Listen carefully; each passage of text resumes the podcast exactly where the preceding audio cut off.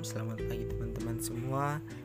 Pagi hari ini saya Tio akan membawakan renungan di Life for God. Tapi sebelum kita membaca dan merenungkan firman Tuhan Ada baiknya kita berdoa terlebih dahulu. Mari kita satu dalam doa kita berdoa. Kami pagi ini Tuhan kami datang merendahkan diri di hadapanmu Tuhan menyadari bahwa kami manusia yang terbatas. Ya Tuhan, kami sering sekali tidak memahami apa maksud kehendak-Mu. Ya Tuhan, kami mohon urapan rohmu yang kudus serta hikmat dan juga pertolongan Tuhan sehingga ketika kami membaca dan merenungkan firman-Mu ini Tuhan kami benar-benar memahami kehendak Tuhan dalam kehidupan kami ya Tuhan kami minta pertolongan Roh Kudus agar kami dimampukan untuk melakukannya. Dalam nama Yesus Kristus kami berdoa. Amin. Teman-teman, pembacaan renungan kita terambil dalam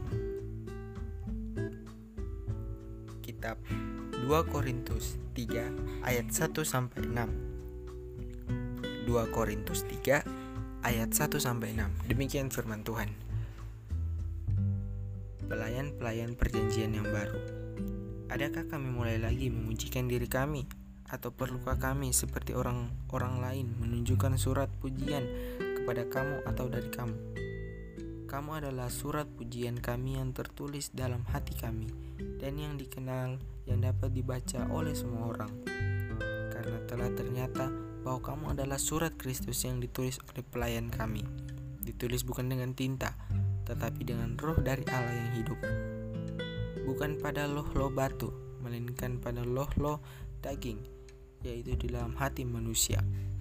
Demikianlah besarnya keyakinan kami kepada Allah oleh Kristus. Dengan diri kami sendiri, kami tidak sanggup untuk memperhitungkan sesuatu, seolah-olah pekerjaan kami mandiri. Tidak kesanggupan kami adalah pekerjaan Allah.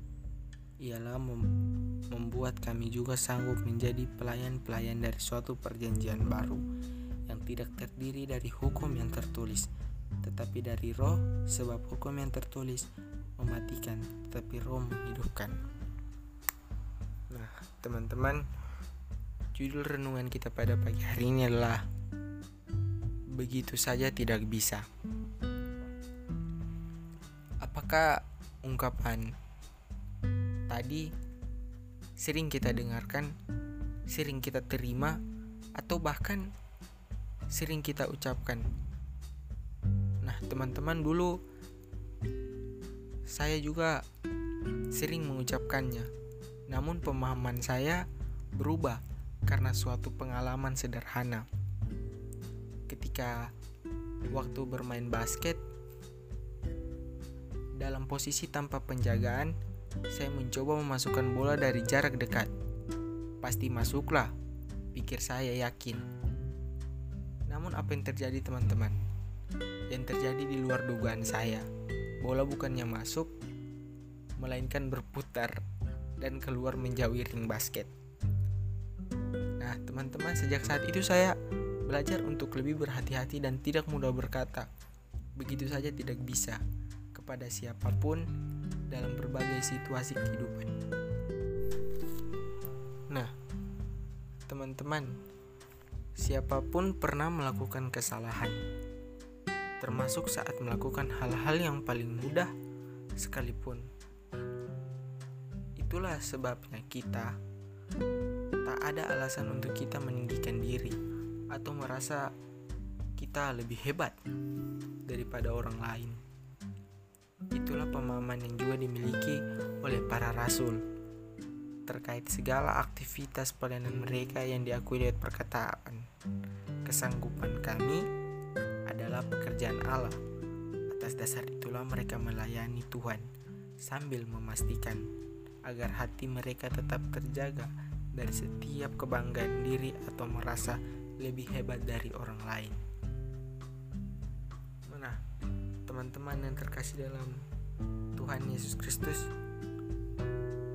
memahami bahwa segala kesanggupan kita adalah pekerjaan Allah bukan berarti menghilangkan kesungguhan kita dalam kita melakukan segala aktivitas kita bukan upaya maksimal tetap diperlukan. Kita harus memberikan yang terbaik dalam setiap hal yang akan kita lakukan. Tetapi, teman-teman, di sini diingatkan tidak ada lagi keinginan untuk meninggikan diri. Bukankah segala yang kita lakukan adalah untuk memuliakan Tuhan? Jadi mari teladani semangat para rasul dalam setiap bidang kehidupan yang kita jalani dan tetaplah rendah hati. Di akhir kata ada teks kutipan hidup yang disandarkan pada kasih karunia Tuhan akan terhindar dari kesombongan.